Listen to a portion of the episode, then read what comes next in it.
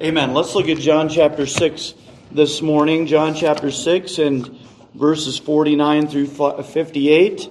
Uh, it's uh, a long chapter, and uh, just breaking this down, uh, this is uh, built on the feeding of the 5,000 and the people who are following Jesus because he fed the 5,000.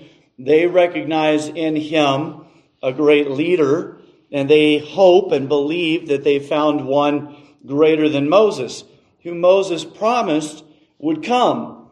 And of course, when they think of Moses, they think of deliverance from their captors, the Egyptians, and they think of their current state uh, under captivity and bondage to Rome, and they want to be free from Rome as well. And so they believe, look, two things that they see in Jesus. One, he's a great leader. He might be able to lead us out from the bondage of Rome. And two, he can feed us. He can keep us fed so that when we go up against Rome, we won't have a bread problem. Moses fed us manna in the wilderness, and Jesus just fed 5,000 with five loaves and two fish. And so surely he could do the same thing. And so they're following him. And Jesus points this out as well at the beginning of John chapter 6 that they're not following him for the miracles, but because of the bread, because he fed them. That's why they're following. And then Jesus begins to explain in what kind of bread, the kind of way he is bread, how he's bread. And in this chapter, probably one of the strangest chapters on the surface, or strangest passages in the Bible, certainly uh, strange even within the context of John chapter 6, what Jesus says here, because in this passage, Jesus insists that he doesn't just give bread, he is bread. He doesn't just feed the people, he is the food for the people. Let's stand and read, and I want to preach to you this eating the bread in verse 49, reading down through 58. These are the words God. Your fathers did eat manna in the wilderness and are dead. This is the bread which cometh down from heaven, that a man may eat thereof and not die. I am the living bread which came down from heaven. If any man eat of this bread, he shall live forever, and the bread that I will give is my flesh, which I will give world. Therefore strove among themselves, saying, How can this man give us his flesh to eat? Then Jesus said unto them, Verily, verily, I say unto you, except ye eat the flesh of the Son of Man and drink his blood, ye have no life in you. Whoso eateth my flesh and drinketh my blood hath eternal life, and I will raise him up at the last day. For my flesh is meat indeed, and my blood is drink indeed. He that eateth my flesh and drinketh my blood dwelleth in me, and I in him. As the living Father hath sent me, and I live by the Father, so he that eateth me, even he shall live by me. This is that bread which came down from heaven, not as your fathers did eat manna and are dead. He that eateth of this bread shall live forever. Let's pray. Lord, thank you for saying these things. And thank you for uh, moving John to record them for us so that we can have this to think on and meditate on. And may it increase our understanding of you and how much we depend on you as believers and Lord, I pray that we would eat you, that you would be food to sustain eternal life for us, that we wouldn't just see you and believe, but that we would chew and swallow and drink and be fed and nourished. You are the bread of eternal life. And I pray that we would receive you as such, that we would see our absolute and utter dependence on you. Please help me as I open the Word of God this morning. I pray that I would be able to make it very clear the sense of it and show what we ought to do because of it. And I pray that your people would receive the Word of God as it's preached, that they would search the Scriptures, that they would examine what you're saying in the Word of God and, and try the message by it. But Lord, when we see that this is what you're saying, I pray that all of us would respond rightly to it. We ask it in Jesus' name. Amen. You can be seated. And so we come to a passage where Jesus leaves us with no choice, no wiggle room, no getting out of it right here, no denying what he claims. There are passages that you can read in the Bible and you can tell yourself that Jesus is a great moral teacher, a good man, um, but the disciples just made too much of him. You can tell yourself that. The Bible is a good book. You know, this is the slander against Christians these days. People will say this The Bible is wonderful. I love the Bible. I wish Christians would actually follow it. They'll say, when they say that, they never mean that they wish we wouldn't live such wicked and debased lives. What they mean is that they wish that we would embrace homosexuality and applaud it. That's what they mean every time. the idea has been around for a long time that Jesus was good and kind and tolerant. And the problem with Christianity is that we don't try to be like Jesus.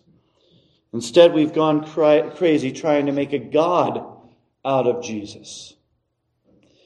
But then we come to this passage, which is in the Bible and is Jesus speaking. This is what he said. This is not, the disciples didn't make this up. You know, that's another thing that is said that the disciples tried to, tried to deify Jesus. And so they come out with these crafty things like this right here, which is hogwash. baloney, um, and other things that we could say about that kind of thing. In other parts of Scripture, you might be able to ignore the plain statements of Jesus or explain them away while you insist that Jesus was nothing more than a great moral teacher. But this one, you can't ignore. You can't ignore what he's saying here. And it reminds me of something that C.S. Lewis said in his um, book, Mere Christianity, where he said, I'm ready to accept Jesus. You know, he said it's very foolish of those who say this. I'm ready to accept Jesus as a great moral teacher, but I don't accept his claim to be God. That is the one thing, Lewis said, we must not say. A man who is merely a man and said the sort of things Jesus said would not be a great moral teacher. He would either be a lunatic on the level with a man who says he's a poached egg, or else he would be the devil of hell.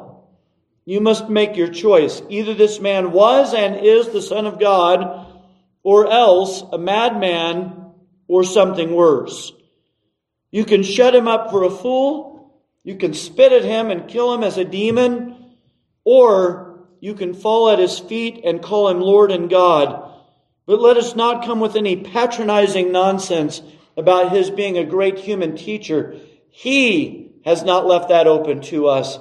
He did not intend to. And what he says right here eliminates the possibility that he's a great moral teacher.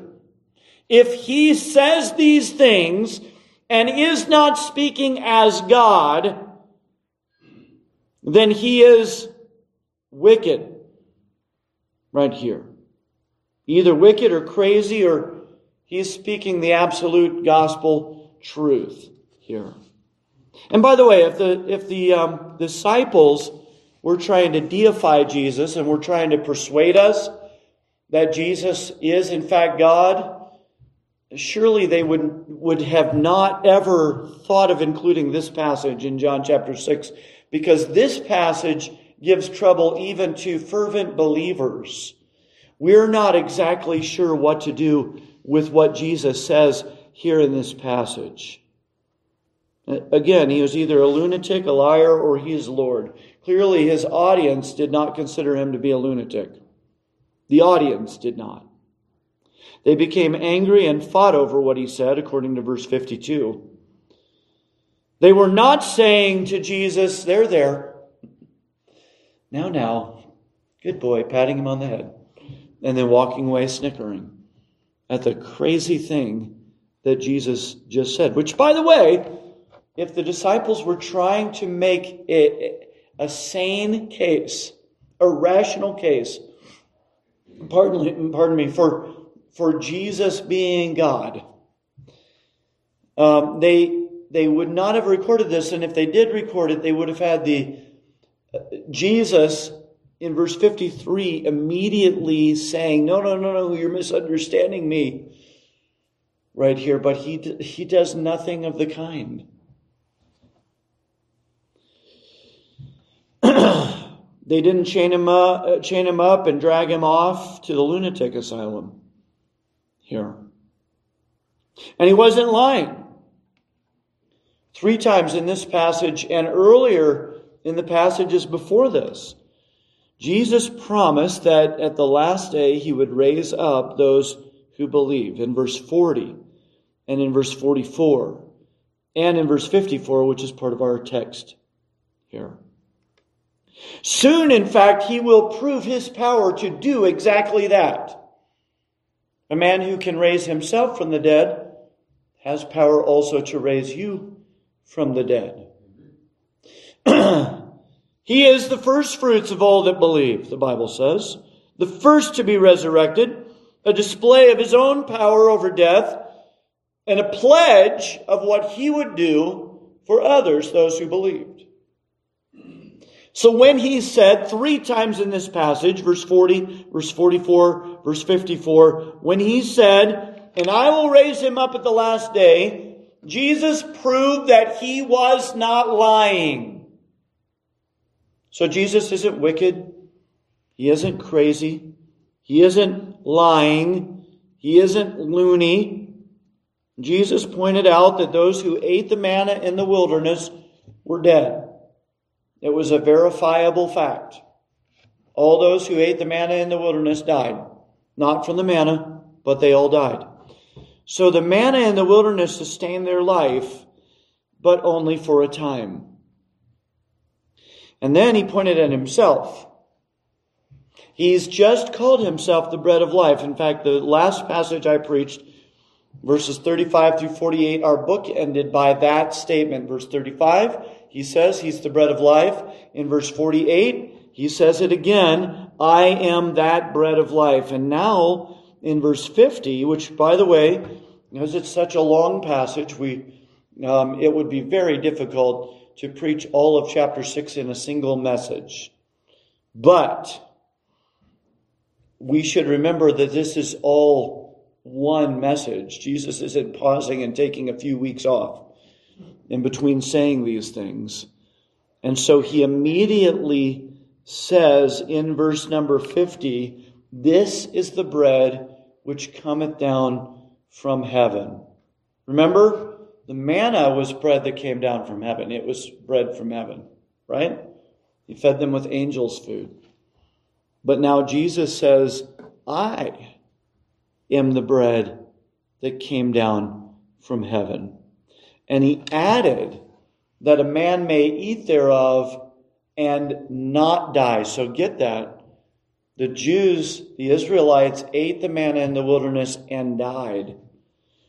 And Jesus says, Now I am the bread that came down from heaven, that a man may eat thereof and not die.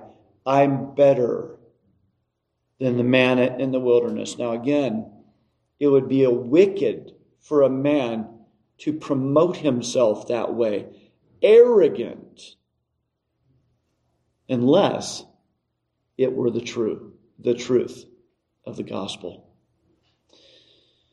and then Jesus makes a clear statement. I am the living bread which came down from heaven. If any man eat of this bread, he shall live forever. And the bread that I will give is my flesh, which I will give for the life of the world. The people here were not confused about what Jesus was saying. They were not confused about it. They knew that he was talking about himself. They knew that absolutely. In fact, they became a little testy about it. In verse 52, the word strove indicates that they had a pretty serious debate about this among themselves. Their debate was over how in the world Jesus would give them his flesh to eat. So when you read this, I'm going to get into this a little bit more, but when you read this, there's not a trick in the language here. What you see and what you're reading here is what Jesus is saying. And not only that, but it is how the people understood what Jesus is saying. they were horrified that Jesus said it. In fact, more than just horrified, they rejected him for saying it. They said, How can this man give us his flesh to eat? And the, the Greek here is simply, How can this, as if they're disgusted, how can this, this, like they don't know what to say, what to call him here? How can this? they couldn't bring themselves to say what they really thought of him in this moment. I imagine maybe they were thinking, how can this Galilean, because they've just said that, in fact, isn't this Joseph the carpenter's son? That's how they're seeing him. That's how they're looking at him. How they understand Jesus as a Galilean. How can this Galilean say this? He's going to give us his flesh to eat, and that's going to make us live forever? But Jesus didn't back down. In fact, in the verses that follow, he doubled down. Verse 53 Then Jesus said unto them, Verily, verily, I say unto you, except ye eat the flesh of the Son of Man and drink his blood, ye have no life in you. Whoso eateth my flesh and drinketh my blood hath eternal life, and I will raise him up at the last day. He gave this reason. My flesh is meat indeed, and my blood is drink indeed, he said. The word indeed translates the Greek word for truth. So he's saying truly, absolutely, authentically. My flesh is meat, absolutely, he says. My blood is drink, authentically, truly drink, he says. And then he said it again He that eateth my flesh and drinketh my blood dwelleth in me, and I in him. Only this time he didn't talk about eternal life, but instead about the part of eternal life that we enjoy now. Remember what food does, right? For your body, what food does for your body, you know this, right? It turns into the, the substance of your body. The old saying is, you are what you eat, right? Um, I think Mrs. Miss Leslie, when she was Miss Leslie, now Mrs. Diedrich, taught my kids, if you are what you eat, then we're all dead meat. but it is really a miracle of nature that God changes what we eat into bone and marrow and tissue and blood and sinew. And so, as Jesus continued to speak of himself as true meat, true drink, he points out that mutual indwelling between a, sinner and a Savior. He is in us and we in him. And just as Jesus lived by the Father, so the believer lives by the Son. The word by in verse 57 comes from a preposition that literally means because of. As the living Father hath sent me, and I live by or because of the Father, so he that eateth me, even he shall live by or because of me. The verse expresses our absolute and total dependence on Jesus Christ for all of life, all of life. And so the 58th verse wraps it all up with a kind of summary. And I want you to notice that Jesus turns that earlier scorn from verse 52, he turns back on them they said, How can this man give us his flesh to eat? In verse 58, Jesus says, This is the bread which came down from heaven. This that you despise. This, Galilean, as you see me, is the bread that came down from heaven. And he points back to the manna again. He's like the manna in that he came down from heaven, but he is not like the manna because those who ate that manna died later on, eventually. And Jesus said, He that eateth of this bread shall live forever. Now, before I go any further, I need to say this. I believe what Jesus said here. It doesn't bother me what Jesus said here. I'm not embarrassed about what Jesus said here. It's interesting to me the different things from the Bible that atheists and unbelievers and skeptics will use in order to try to embarrass us about the Bible. You know, the passage that I've never seen someone try to embarrass me with is this passage in John chapter 6. Now, I'm not sure why that is exactly. I have a feeling that people recognize that there is something profound that Jesus is saying right here and that they don't want to get into what that is. But, brothers and sisters, we are going to get into what that is this morning. And I hope that you'll be delighted by it. And if you've heard this before, which you have, many of you have heard this before, I hope that it will be reinforced in your mind what Jesus is saying, because this is such a profound and glorious truth for us. Let's get into what Jesus is saying right here. what Jesus said here was very troubling, not only for the Jews that heard him, but also for us in this modern age as well. This might be one of the most troubling passages in all of the New Testament. Jesus says that we must eat his flesh and drink his blood. How do we explain that? We can offer three possible explanations for what Jesus says here in this passage about eating his flesh and drinking his blood. Number one, we might be misreading what Jesus is saying here. He might be saying something different, and we might just not be able to understand it exactly. Maybe the language.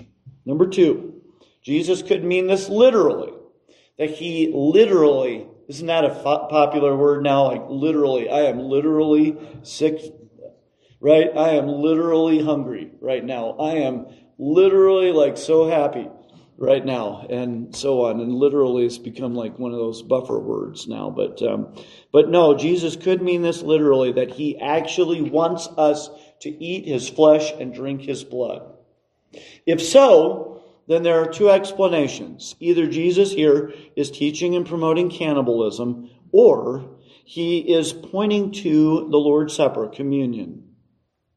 Number three, the third possibility is that Jesus might be speaking figuratively. Either um, he eating stands for the way that we receive him. These are as far as I can tell, the only three possible explanations. So we're going to go through and look at all three possibilities and see what which one seems the most reasonable um, for this. Okay, so first we might be misreading the passage. Let's let's admit at least the possibility that we could be misreading the passage and so let's take a closer look at what Jesus says right here. First of all, Jesus makes the same statement several different ways in the passage. In verse 50, he says that a man may eat thereof and not die. The Greek word rendered eat is phage, a common word for, hold on, buckle up. You ready for this? A common word for eating. It's, it's the Greek word for eating. Okay? So when he says, that man may eat thereof, he uses the word for eat right there. Okay? In verse 51, if any man eat of this bread, he shall live forever. And the bread that I will give is my flesh, which I will give for the life of the world. In this word, you're not going to believe this, but he uses the same Greek word for eating in verse 51. Only this time he makes a conditional statement. If you eat his flesh, notice by the way that he's specific about what it is you must eat. If you eat his flesh, you will live forever. He makes it a conditional and if then kind of statement. If you eat his flesh, then you will live forever. In verse 53, he says, except ye eat the flesh of the Son of Man and drink his blood, ye have no life in you. He uses again a conditional statement here. The conditional here has a different kind of force. Uh, this time it's in the form of unless or except you eat his flesh, you have no life in you. But again, in this verse, verse 53, he uses the same Greek word for eating right here. Only this time, he adds something that to us, to our ears, is even more horrifying. He adds to eating his flesh also drinking his blood. We got vampires here. now again, this is a straightforward translation. He uses the common word for drink, and he uses the common word for blood right here. Verse 54 makes the most direct statement of all. Whoso eateth my flesh and drinketh my blood hath eternal life. He says, now this time he uses a different Greek word. Trogon. Trogon, the Greek word trogon, means to chew and swallow. Okay, so it's not, you know, it's not just straight up eating. It is chewing and swallowing, which is the act, as you all know, of eating, since we don't assimilate food, um, like hold it near our mouths and absorb it through our skin or through our hands or something like that. It comes to us by means of chewing and swallowing. Now, why does, why does he change words right here? Uh, we don't know. I can't tell you. Um, but I will tell you that we do this pretty commonly. We might say eat. We might say devour. We might say consume. We use various words for things like eating. Verse 56 uses the same word as verse 54. He that eateth my flesh and drinketh my blood dwelleth in me, and I in him. Same with verse 57. So he that eateth me, chews and swallows, even he shall live by me. And verse 58 goes back to that original Greek word phage, this is the bread, this is that bread which came down from heaven. He that eateth of this bread shall live forever. And there I've given you the behind the scenes, a look behind the scenes. I pulled back the curtain and let you see what the Greek is saying here. And if the language is not plain enough, clearly the Jews thought that he was offering to give them his own flesh to eat because they argued in verse 52, a heated argument about how he would do this. And Jesus doesn't correct them in verse 53. When he had the opportunity, he doesn't say, Oh, no, no, no, no, I don't mean for you to literally eat my flesh and drink my blood. He doesn't say that at all. In fact, he was the most direct when they had the heated argument. How is he going to do it? He gives an even more direct, more plain, more clear statement in the verses that follow to make sure they understand that that is what he's saying. So clearly, then, we are not misunderstanding what Jesus is saying here. He is saying in this verse, if you don't eat his flesh, chew it and swallow it, and drink his blood, then you do not have life in you. That's what he's saying. Okay, so then the second thing is that maybe Jesus means this literally. Maybe he means feed us with his flesh and his blood. That would mean, as I pointed out, either cannibalism or communion. Now, cannibalism is not an option, and I'm going to tell you why. This, again, just hang on. Like we're full of full of big surprises here in this one. Jesus lived after he said this. He lived for another year and a half. And he lived for that entire year and a half without anyone ever snacking on his body. All right? He never once like broke off a finger and handed it out to the disciples here and like multiplied it or any of that kind of thing. And when he died, when he died, no one roasted his flesh over an open fire and, you know, stuck it in a hot dog bun and, and had a snack of the flesh of Jesus. So if this is literal, eh, Jesus never gave his flesh to be eaten, never gave it to anyone to be eaten. That would leave the only other possible explanation as being the Lord's Supper. That Jesus meant to speak of communion here when he said, Eat my flesh and drink my blood. If so, that means he means to say that in the Lord's Supper, we eat the actual flesh and drink the actual blood of Jesus. Now, that's actually, I mean, I'm embarrassed to say this, but if you're not familiar with Roman Catholicism or familiar with Lutheranism, then maybe you don't know that there's a segment of quote unquote Christianity out there that actually believes that that's what we're doing in the Lord's Supper.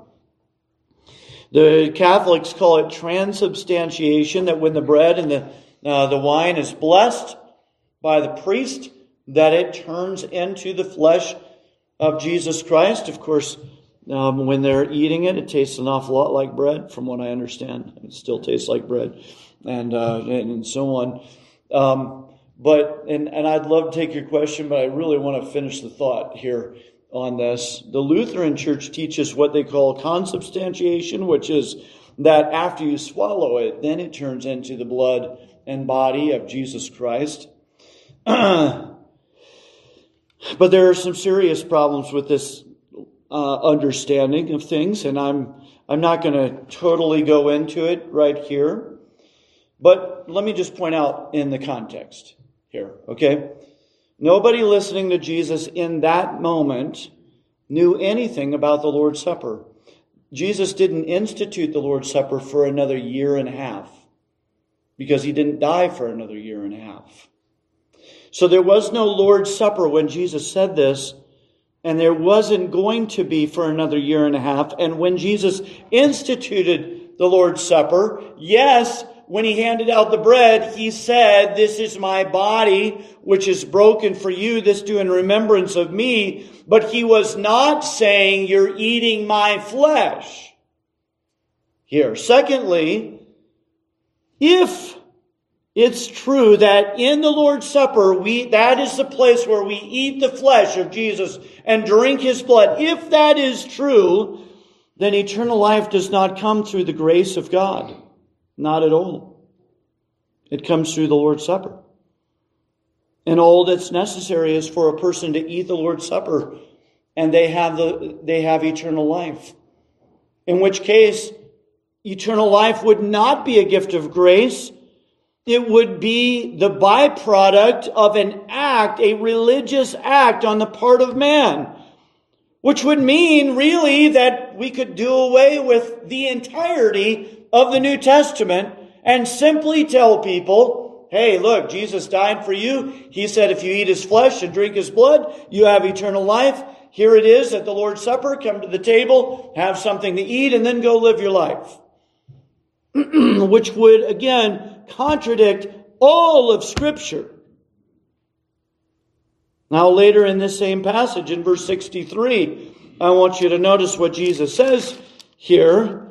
In verse 63, he says, It is the Spirit that quickeneth, the flesh, he said, profiteth nothing. The words that I speak unto you, they are spirit and they are life. Frankly, then, it would be weirdness if Jesus extended his gift of salvation by making us eat bread that somehow turned into the flesh of his son. So Jesus tells us that the flesh does nothing for us. Fourthly, I want you to notice the way verse 54 and verse 40 compare to each other. I want you to notice this. Verse 54 is the plainest statement of what Jesus said.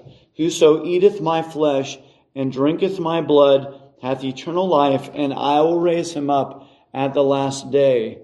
But notice how verse 40 compares to that. And this is the will of him that sent me, that everyone which seeth the Son and believeth on him may have everlasting life, and I will raise him up at the last day. So there's a parallelism between the two. What Jesus said earlier about seeing and believing, he now says about eating and drinking. The reason should be plain enough. Jesus meant for eating and drinking to be a type of seeing and believing. The eating and drinking then is figurative. Jesus is using metaphor. Eating means believing. Now, a metaphor, in case you didn't know this, but a metaphor is something that is distinct from and yet fully identified with. My favorite metaphor of all, and the easiest one for me to give you that you'll be able to understand, is where the Bible says that God is a rock. All right? A rock is distinct from God. And nobody looks at a rock and thinks that's God. And nobody looks at God and thinks that he is a rock in the fullest possible sense or meaning. But we all, as believers in Christ, absolutely believe that God is a rock. We do. Because the Bible says that He's a rock. And because we understand that when the Bible says that God is a rock, the Bible is not saying that He's dead. The Bible is not saying that He's dull. The Bible is saying that He is immutable, that He is unchangeable, that He is unmoving, that He is immovable that He is solid, that He doesn't change, that He is not changed or transformed by pressure that is applied to Him, that He goes on being the same yesterday, today, and forever. God is a rock. Even so, when Jesus said, He that eateth my flesh and drinketh my blood, He meant to explain to us in terms we could understand and picture in our mind what it means to see and believe. And by the way, what hope do you and I have of seeing and believing? Jesus ascended to heaven 2,000 years ago and has yet to return. We have not seen him with our eyes, and yet we believe. Jesus said, He that seeth and believeth has eternal life, everlasting life. And then he said, He that eateth my flesh and drinketh my blood hath eternal life. He's giving you another way of understanding this seeing and believing. Let's go back and look at the text again. As a living bread, Jesus compared himself to the manna in the wilderness. Is Jesus the manna in the wilderness? Were the, were the Israelites, when they ate the manna in the wilderness, were they eating Jesus? No. Of course not. Of course not. That would be silly, wouldn't it? But this is the point here. Jesus is saying, though, that the manna was a metaphor for himself. It pointed to himself. And now he points back at that and says, That manna, it came from heaven. It was bread from heaven. And I also am bread from heaven. But there's a difference. There's a difference. Those that ate that manna died. And you that eat this manna will never die. That's what he says here. they ate the first bread of heaven and they died, but now there's another bread from heaven, and if they'll eat that, they will not die. What exactly is that bread from heaven?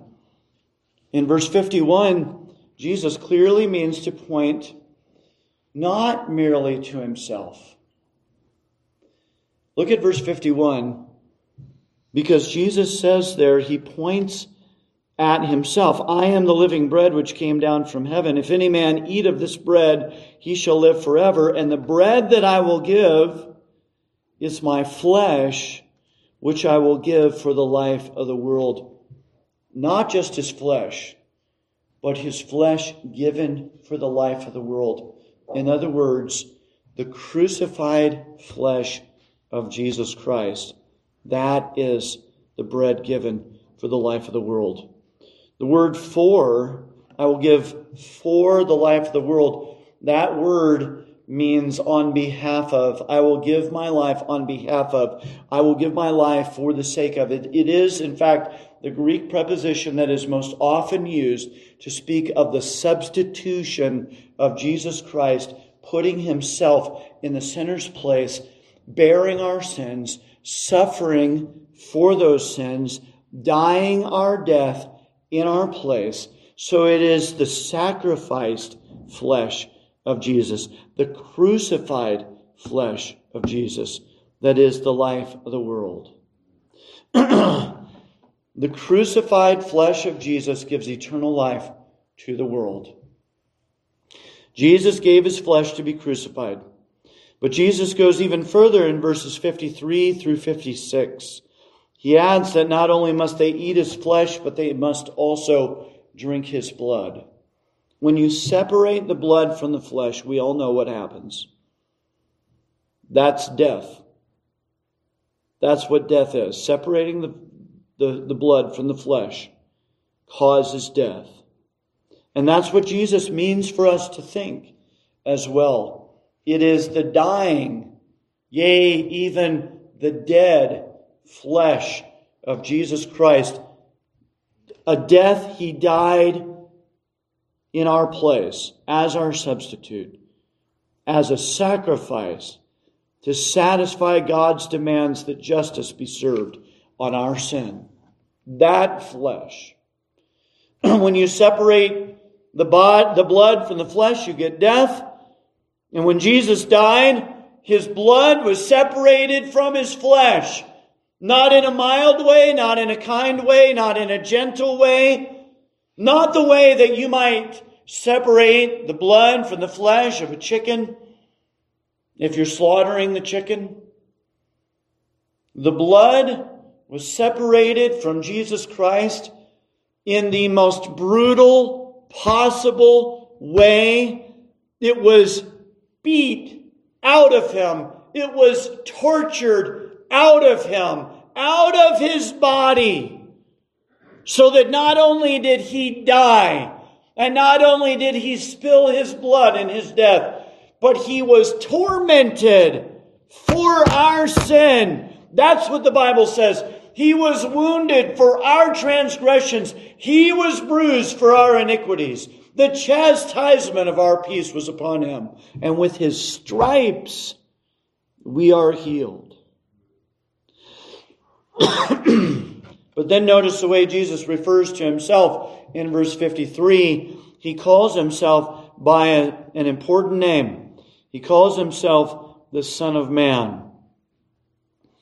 The title points to his humanity as well as his deity. When Jesus gave his life for the world, he did so as the, as the God man, God in human flesh. So it's not just crucified flesh that gives life to the world. There were thousands, tens of thousands who were crucified. But not one crucifixion would give life to the world except the crucifixion of the Son of Man, the God man. That flesh, flesh of the incarnate God, the flesh where God's glory is put on full display. That flesh is the flesh that we must eat. That flesh. That flesh reveals God the Father's love for sinners through his self sacrifice on the cross because God was in Christ reconciling the world unto himself. Clearly, then, Jesus means for all of this to point to his death on the cross, not any death on the cross, but his own death on the cross. Now, when I eat a steak, I like to eat it pretty rare. My wife says she, I like it just on the, um, the, the near side of mooing, um, right there. I, I like it to be still have a little bit of the remnants of life in it. I like a little blood in there. No, I like a lot of blood in there, and and so on. I but I will say, um, the the moo may be faint, but I like it still to be dead. Okay, maybe recently dead, but I like it to be dead. And this is kind of a general rule for food that before it can be food, it has to be dead.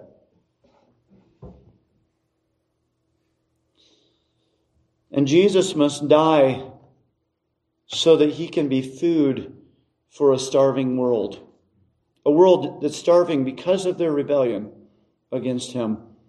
For Jesus to be food, he must be dead. And we don't feed on the crucified Christ with our teeth, but rather we feed on him through faith by believing in him. And to put one final nail in the coffin, Jesus promised repeatedly in this passage, and I will raise him up at the last day. In verse 40, he said it. In verse 44, he said it. In verse 54, he said it. If we could eat the flesh and drink the blood of Jesus directly, we would not need that promise whatsoever. We would eat that flesh, we would drink that blood, and we would never die. We would live forever. But clearly that is not what Jesus is doing. He's not offering us the fountain of life that you never knew about. He's not offering that right here. Jesus insists that we believe his promise of good things yet to come. And believing that promise amounts to eating his flesh and drinking his blood.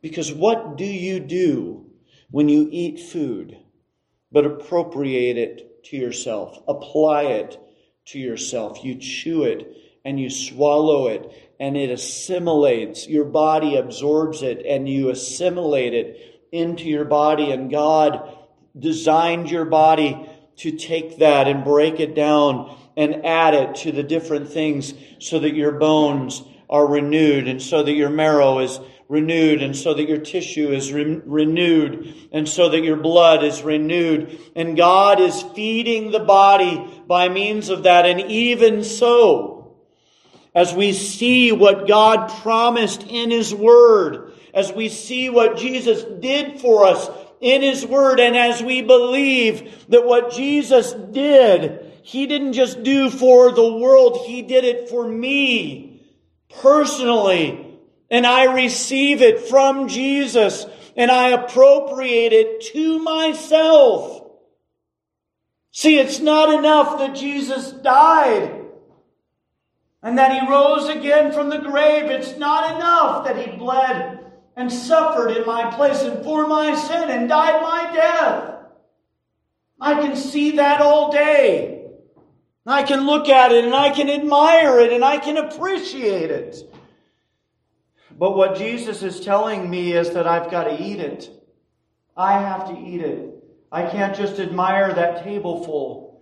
I, am a fan of Norman Rockwell. I like his, you know, I don't care. There, there's a debate about whether he's an artist or an illustrator. I don't care. I just like the pictures.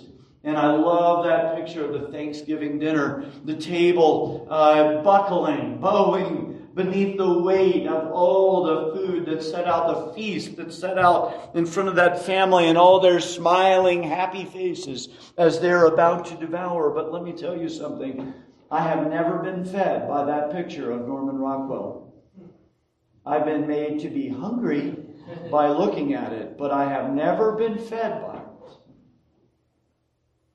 I'm fed much more by sitting down. All right, now Forgive me for saying this, but sitting down at my own table and eating beanie weenies, which doesn't look as good in an illustration as Norman Rockwell's Thanksgiving dinner, but it feeds me a whole lot better.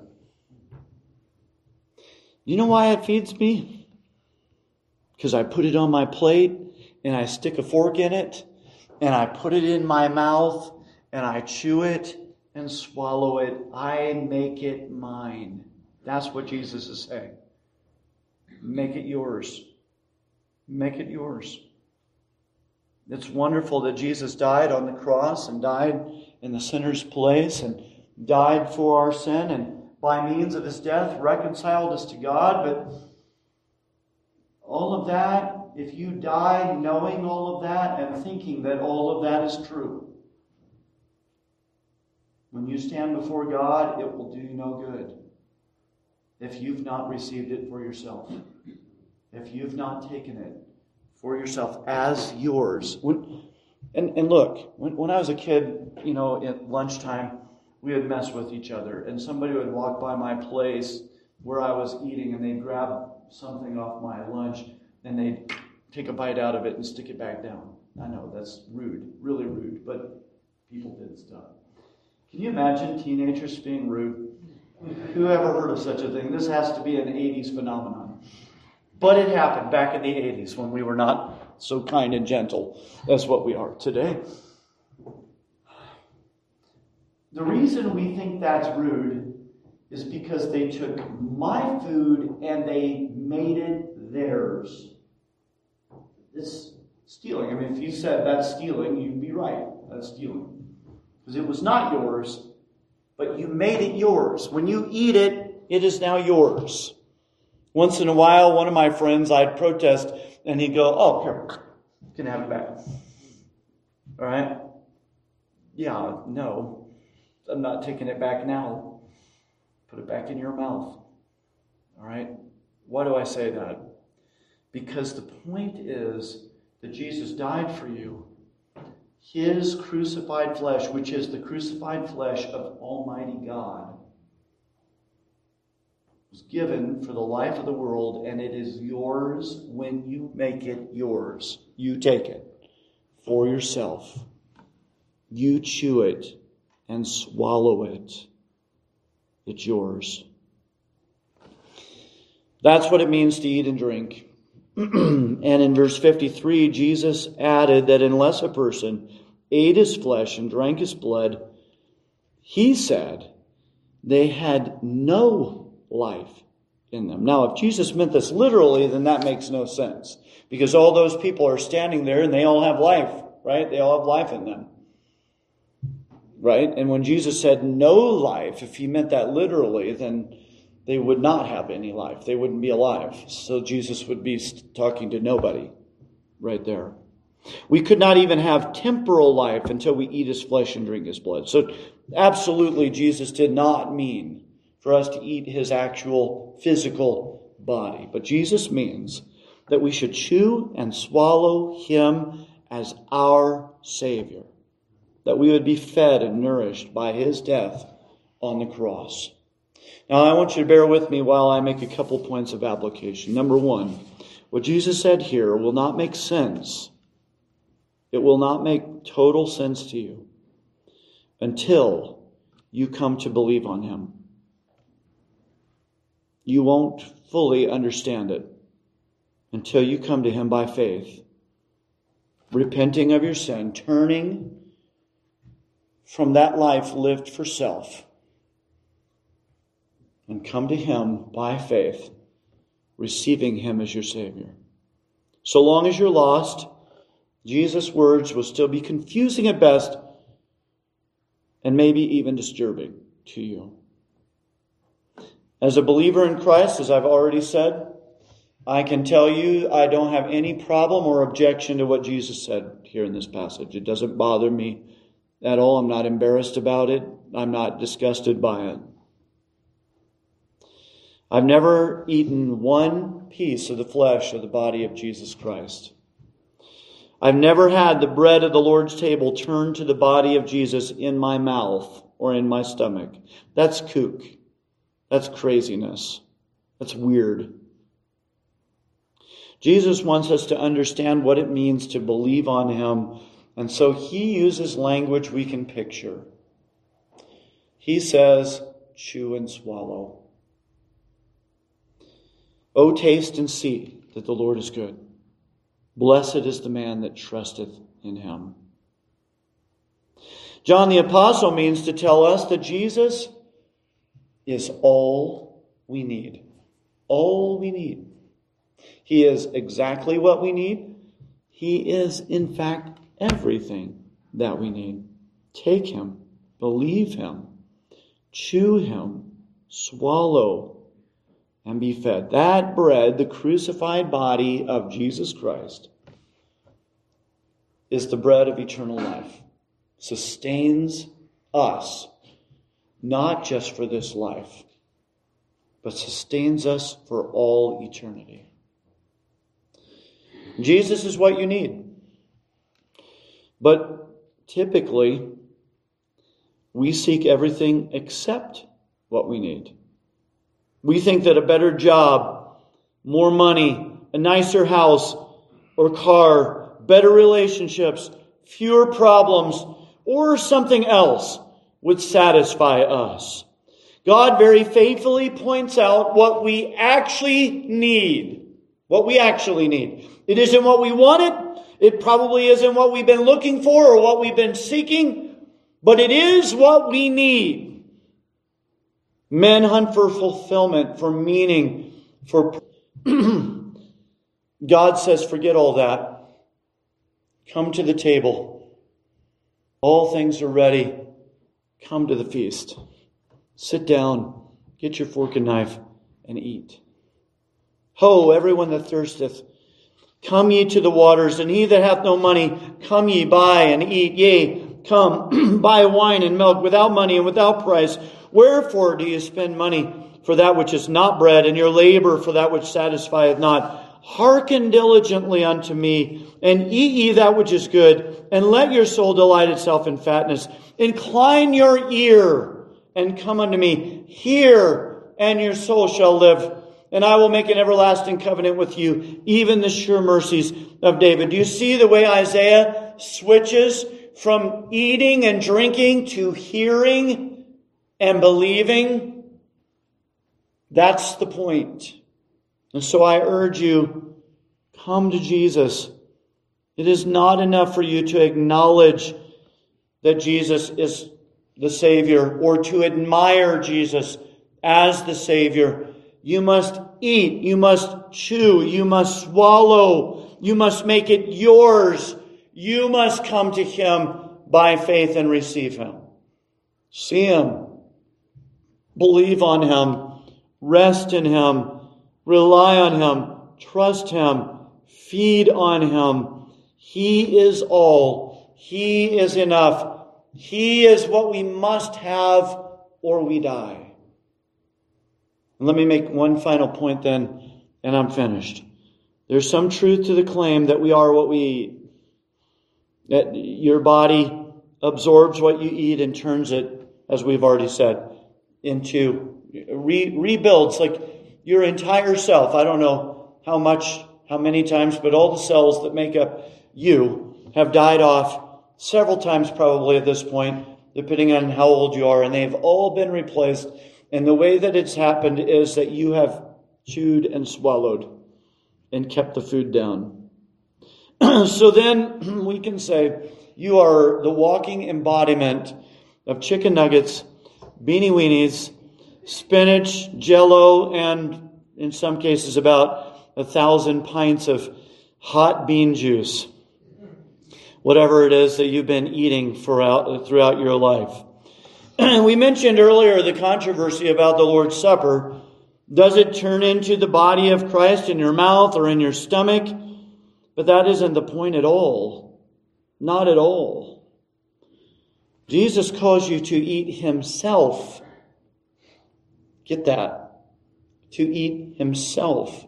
And when you do, you become what you ate. The body of Christ. You become that. You are changed into the image of Jesus Christ. You are. Now, certainly the Lord's Supper is a part of that. In fact, this passage shows us really what the Lord's Supper is all about. And it's not about spookiness or kookiness, about the body, the, the bread changing into something that it isn't. The point is not that the bread changes, the point is that you change by eating it. You change. when you're when you're fed and nourished and satisfied with Jesus Christ crucified, when he becomes the bread of eternal life for you, then you yourself are changed into a loving, self-sacrificing, Christ-like believer. And that's the goal, right? Till we all come in the unity of the faith and of the knowledge of the Son of God unto a perfect man, unto the measure of the stature of the fullness of Christ. That's the goal, folks. And that's why we eat his flesh and drink his blood, and he's our Lord and our Savior.